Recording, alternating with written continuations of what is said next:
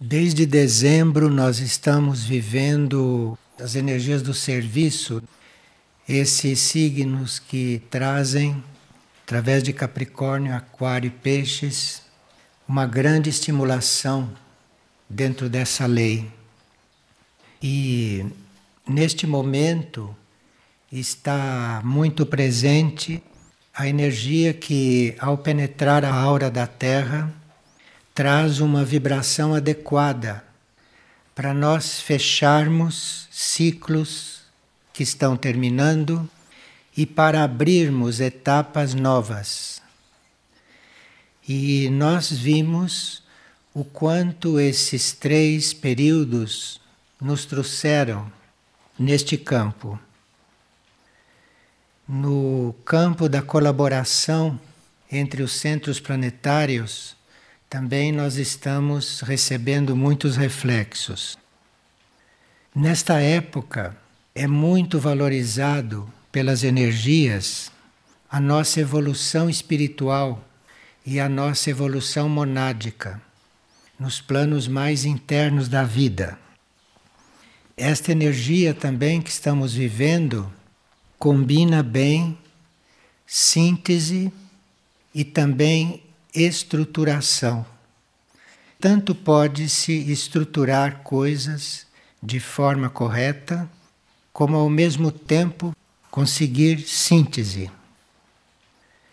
Na evolução humana, é uma energia que leva a nós transcendermos a separatividade, porque resolver as coisas separando é muito simples, mas resolver as coisas unindo coisas diferentes, isto é um pouco mais sutil.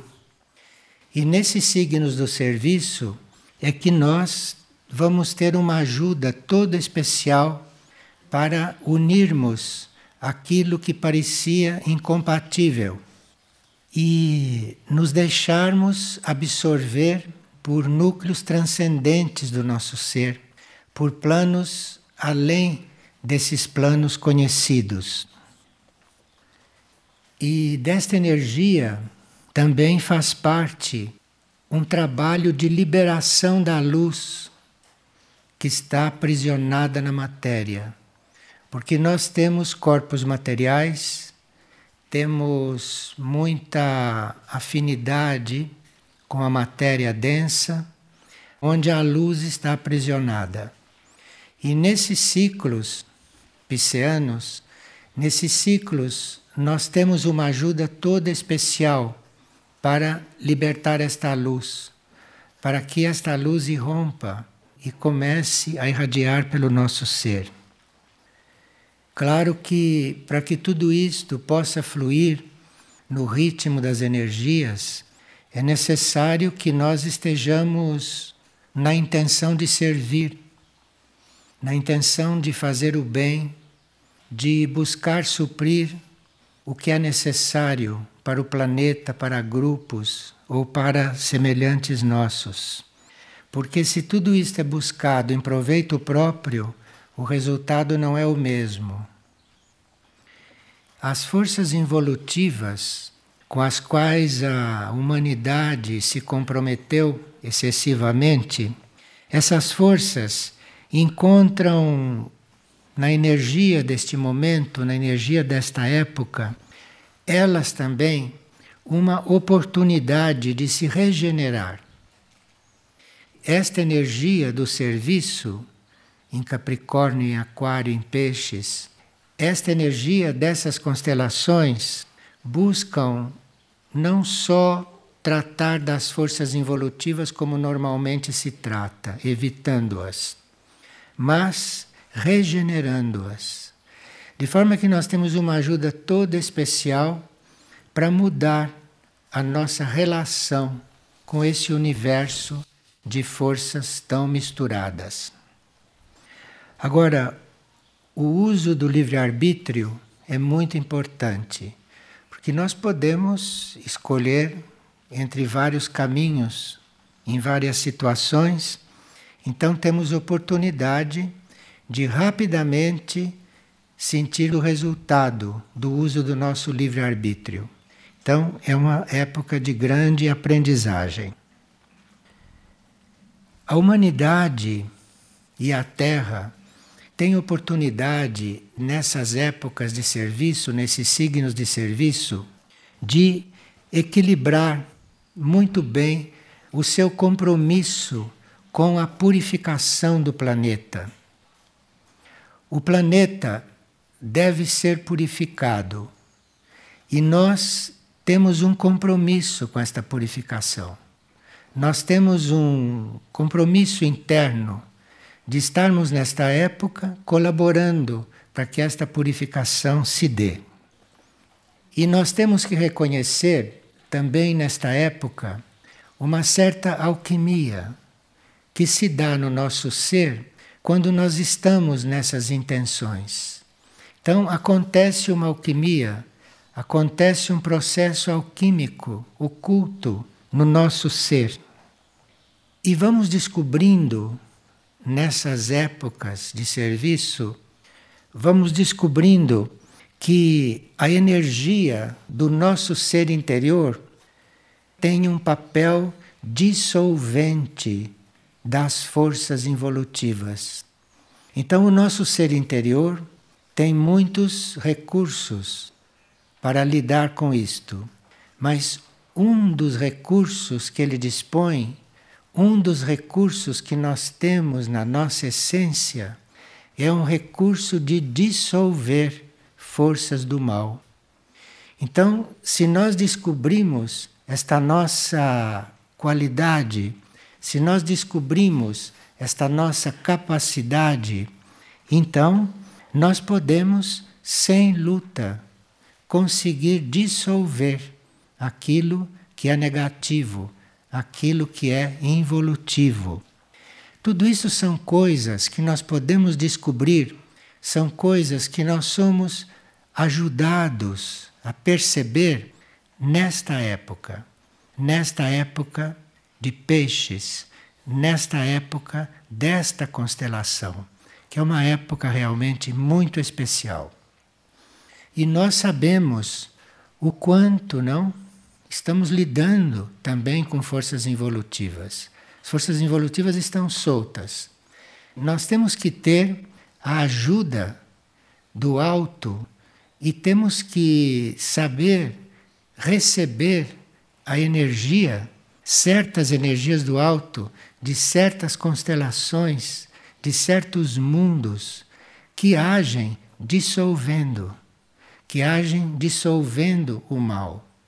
E isto é uma época, isto é um período de nós entrarmos em contato com este tipo de energia. Isto é muito facilitado. Isto está abrindo canais para a nossa consciência aqui na Terra. Isto é uma energia que Figueira tem em si naturalmente. Tem em si naturalmente porque um dos mestres em lidar com isso, em lidar com a dissolução do mal, era Saint Germain. E Saint Germain, aquela energia, está presente em Figueira, através de Antoac. Nós temos muitas coisas para reconhecer, muitas coisas para sintetizar, muitas coisas para aprender nesses momentos. E dentro dessa energia do serviço entre os centros planetários, nós estamos vivendo também um momento muito especial de união e de trabalho em comum do Centro Aurora com o Centro Mirnajá e com Lis Fátima. Estamos dentro de uma triangulação muito especial. Essa ciência alquímica interna tem a possibilidade, tem a oportunidade de entre nós agora se fazer muito presente em diferentes aspectos. Repetimos, em dissolver estruturas arcaicas, em dissolver coisas superadas para o nosso processo interior e para o nosso processo espiritual e de nos abrir novos ciclos, nos abrir novas perspectivas. Agora, Nós queríamos esclarecer a esta pessoa da Espanha, que nos fez uma pergunta a respeito de matrimônio, se ela deve ou não realizar matrimônio com alguém. Como ela veio da Espanha, lá na Espanha, 500 anos atrás, já se falou o que é um matrimônio. Só que se falava do matrimônio místico, isto é, se falava do verdadeiro matrimônio, daquele matrimônio que reflete aqui fora e que faz com que as pessoas se casem. E só depois de se casarem muitas vezes aqui fora é que vão descobrir do que se tratava e que não era nada daquilo que elas fizeram sempre. Então, a pessoa pode buscar em Santa Teresa, no ano 1500, e São João da Cruz, 1542, tudo o que diz respeito a isso, ao que é esse matrimônio. Que trabalho místico e que realidade mística está atrás disso. Agora, São Bernardo, no ano 1000, 500 anos antes deles, também tinha falado a respeito do lado espiritual do matrimônio e com quem é que a gente se casa.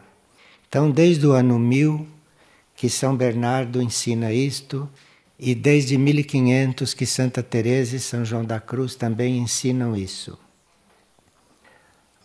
Essas mensagens desses grandes seres têm muita energia para que nós compreendamos a nossa situação e como transformá-la. Uma pessoa pergunta: Cristo disse que voltaria antes das grandes transformações.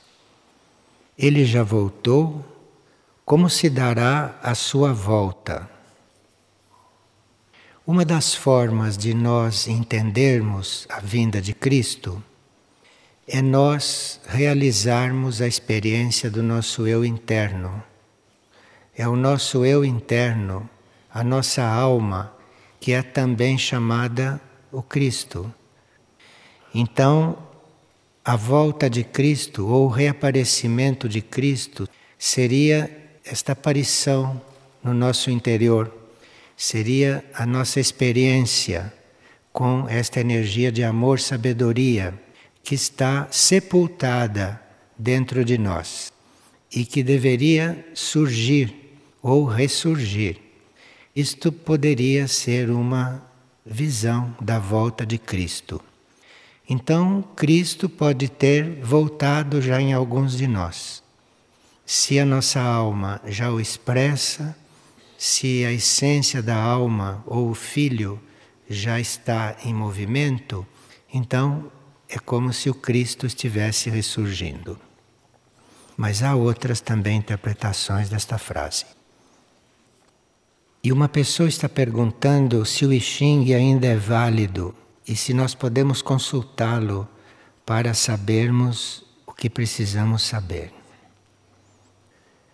Quando nós procuramos saber as coisas através do nosso eu interno e fazemos as perguntas e nos entregamos ao nosso eu interno e vamos abrir o I Ching, o eu interno pode usar o I Ching para falar conosco, compreende? Então, não se trata de buscar as coisas no I Ching.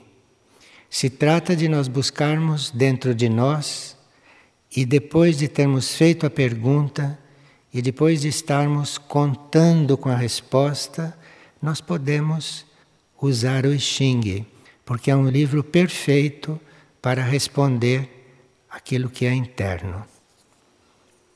Mas na realidade não veio dele a resposta. Foi o nosso interno que foi naquele ponto, porque ali existem praticamente todos os pontos que nós teríamos que esclarecer. E o que nós poderíamos falar sobre as previsões para 2012? Nós, pessoalmente, nunca citamos datas. Nós só falamos de datas depois que elas já passaram, para a gente poder entender o que aconteceu. Porque não existe nada fixo e por mais correta que seja uma data, ela pode mudar. Principalmente tudo isto que vem das culturas antigas, como esta previsão do 2012, nós não temos muito clara a leitura daquilo que as culturas antigas deixaram. Mesmo porque naquela época a rotação da Terra era outra, não era o mesmo tempo de rotação. Essas datas podem não ser muito exatas, agora podem também ser exatas. Nós, naquilo que escrevemos, naquilo que falamos e naquilo que gravamos, não usamos colocar datas, por uma questão de segurança. Principalmente estas coisas que vêm dos maias e que vêm dos antigos, coisas profetizadas no tempo da Atlântida e que chegaram até nós. Tudo isto é muito correto ou foi muito correto, mas isto não pode ser traduzido ao pé da letra, porque mudou a rotação da Terra. E a rotação da Terra ainda está mudando, a inclinação do eixo está mudando. Não sei se existe uma data exata. E depois tem outro fato. Muitas vezes essas datas dizem respeito a fatos internos, a fatos que não são no plano material.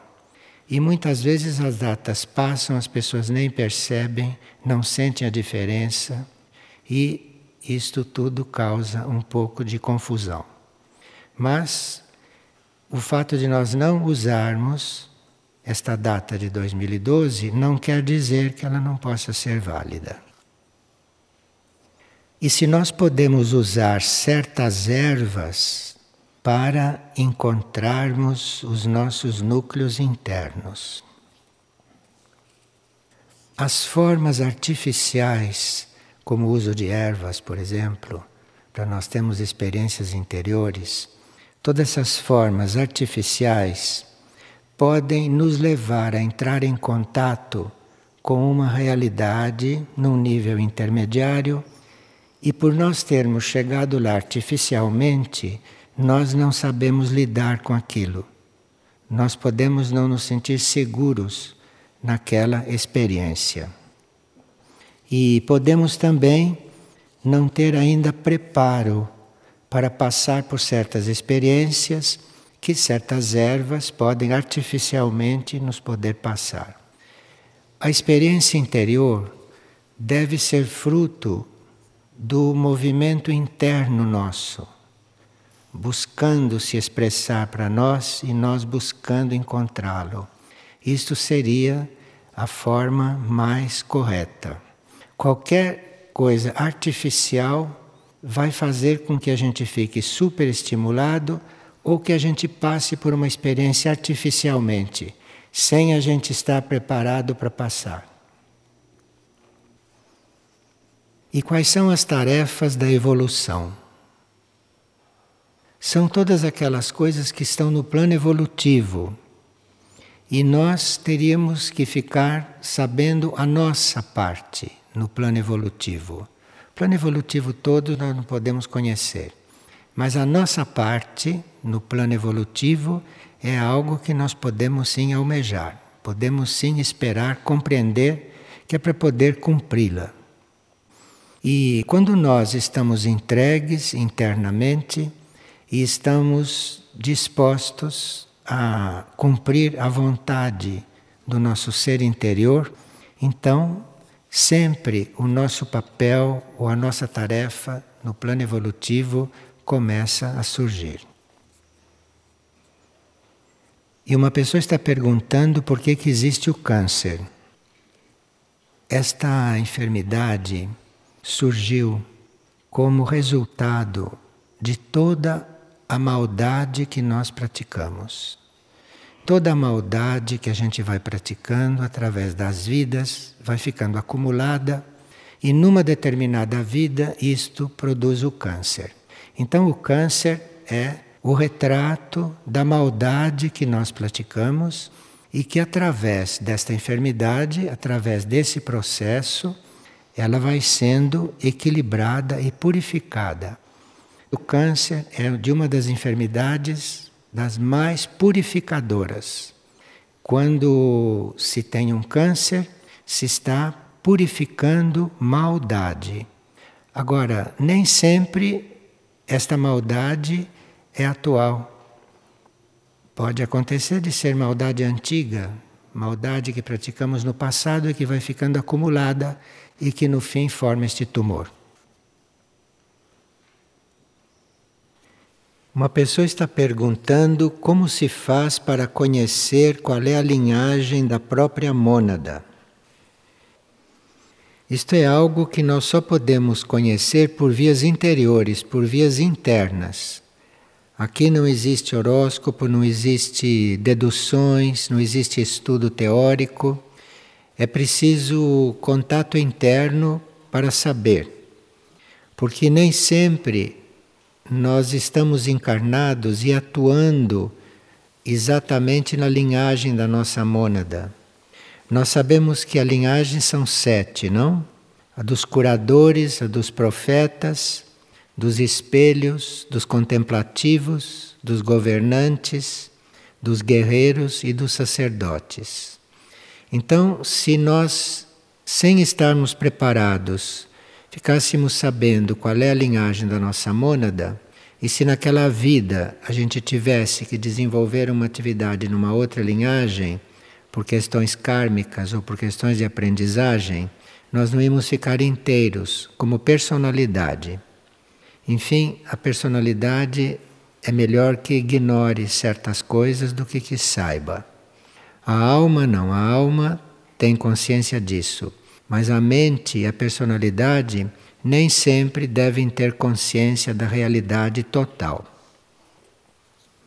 E essa deve ser uma das razões pelas quais a natureza não nos dá a memória das encarnações passadas, quando estamos encarnados nesta mente. Em que ponto esta civilização deixou de ter uma maior comunhão com os demais reinos infra-humanos? Visto que no passado há relatos de que éramos mais irmanados a eles. Bom, que a gente saiba, só os essênios tinham plena consciência disto. Tinham consciência e praticavam. Além dos essênios, não se conhece nenhum povo que tenha tido aquela fraternidade com os demais reinos. Agora, claro que há indivíduos ou há pequenos grupos que cuidam disso, mas a humanidade em geral não tem a menor consciência a respeito desse assunto, a não ser os essênios. E, obviamente, se há algum essênio reencarnado, ele deve ter esses cuidados, ele deve ter trazido isto com ele. E há muitos essênios encarnados. E qual o papel da mãe de Jesus, Maria, na hierarquia? Bem, o papel de um ser na hierarquia é muito amplo. E quando não diz respeito a coisas que estão na nossa linha evolutiva, nós ignoramos. Mas se sabe que aquela que foi mãe de Jesus evoluiu muito e hoje é uma intermediária. E a mãe de Jesus parece que é um desses transformadores e um desses refletores da energia da mãe cósmica para a Terra. E quando o nascimento se produz antes da data natural, o que isto quer dizer? Porque hoje isto está ocorrendo muito. Bem, pode significar que o indivíduo tem necessidade de um signo que não seja aquele depois dos 9 meses de gestação. Para a personalidade dele que está se formando, é possível que um outro signo pudesse ser mais útil. E isto pode acontecer durante a gestação. Se for mais útil um signo anterior, aí pode haver um nascimento antecipado. Mas nem todos são por este motivo. E uma pessoa diz que por diversas vezes ele acorda por volta das 2 horas e sente uma necessidade de olhar as estrelas por alguns minutos e que depois volta a dormir. E por que isso se dá sempre neste horário? É porque a noite vai terminar dali a pouco. 2:30 já não é mais noite, começa o dia. E talvez você tenha necessidade de estar em contato com a energia da noite. Talvez com alguma necessidade de contato estelar. O horário para estar contemplando as estrelas deve ser durante a noite profunda, que vai das 22:30 às 2:30. Depois das 2:30 já é dia. Se nós poderíamos explicar melhor o que falamos ontem a respeito dos remanescentes cósmicos. O que foi dito é que houve uma civilização muito antiga que terminou, se dissolveu.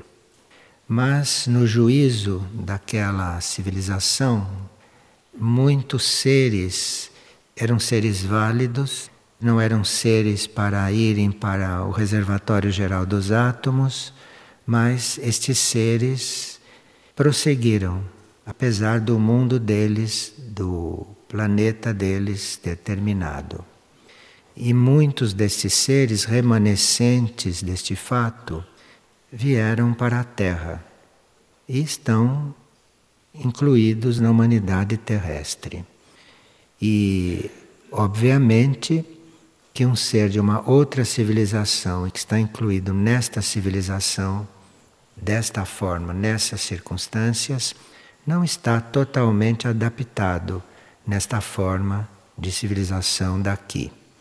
Esses chamam-se os remanescentes.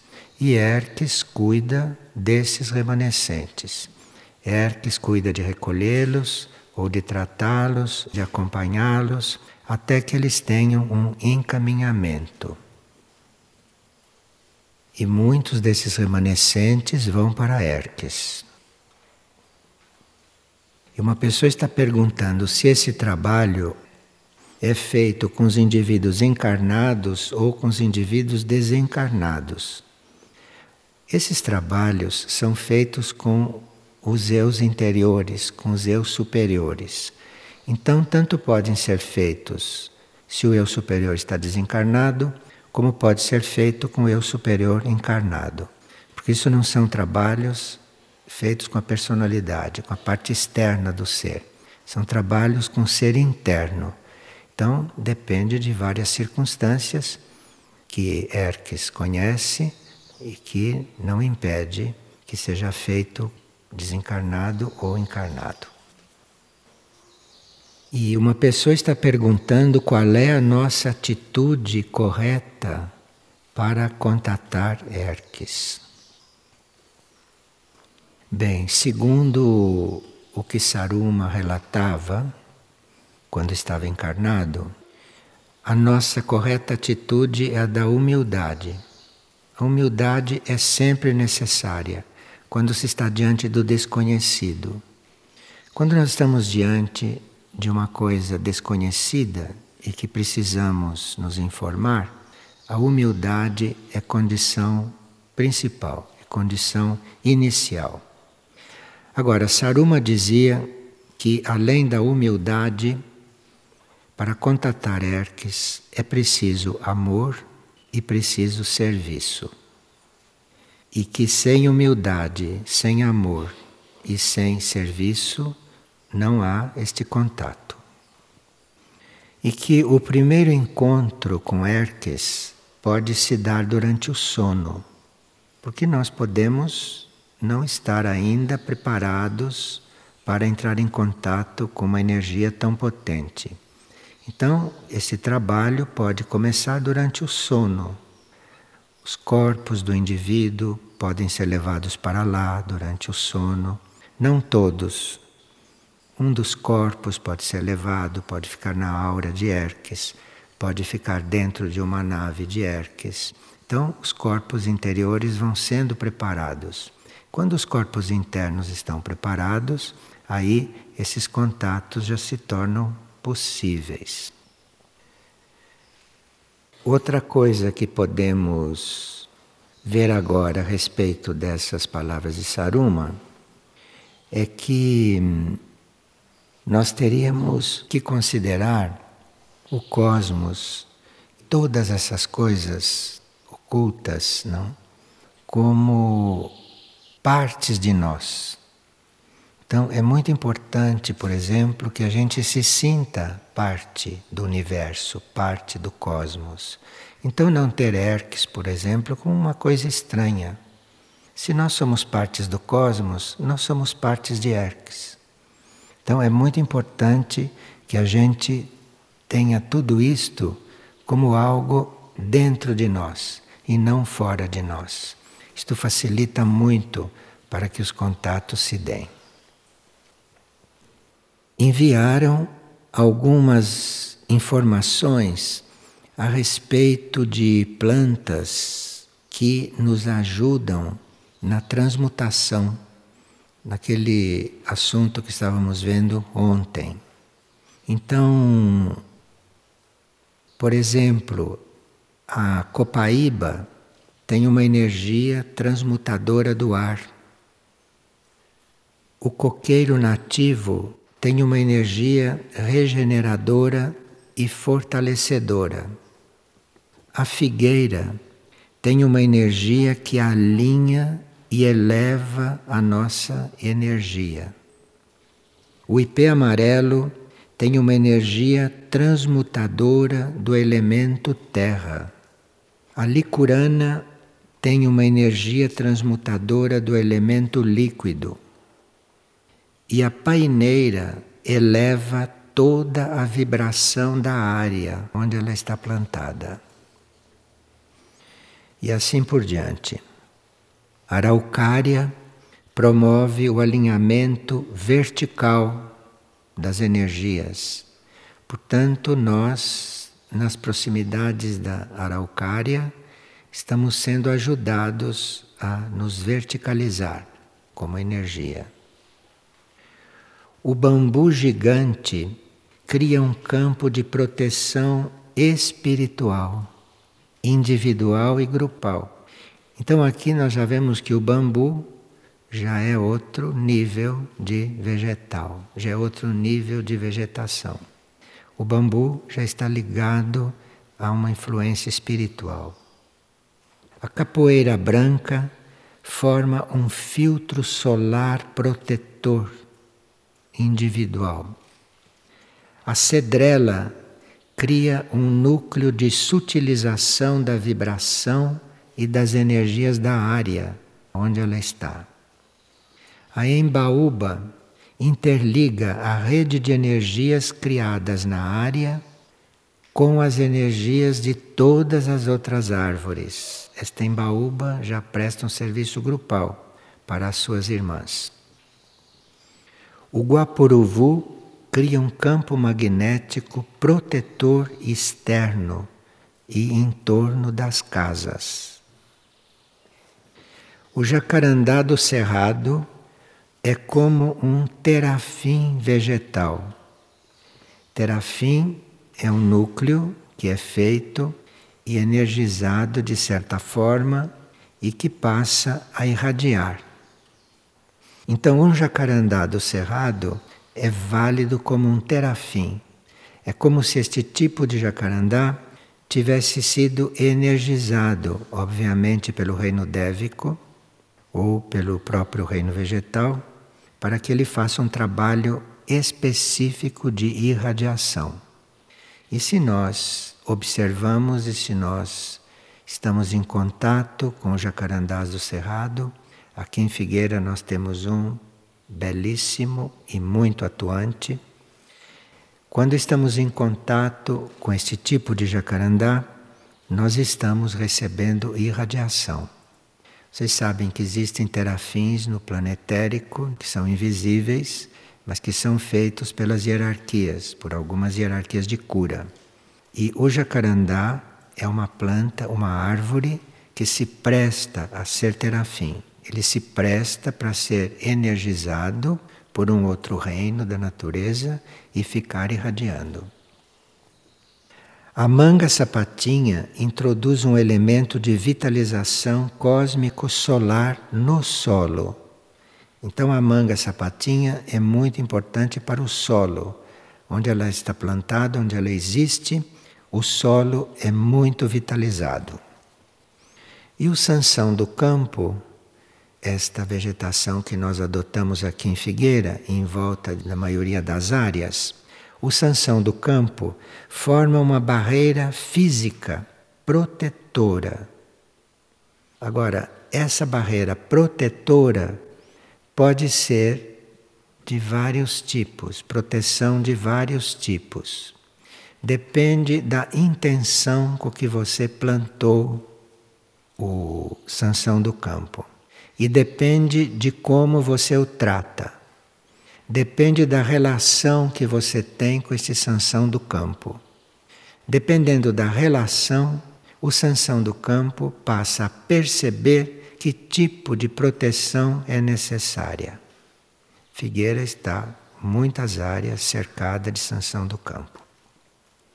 O Tarumã forma um poderoso núcleo de transmutação psíquica.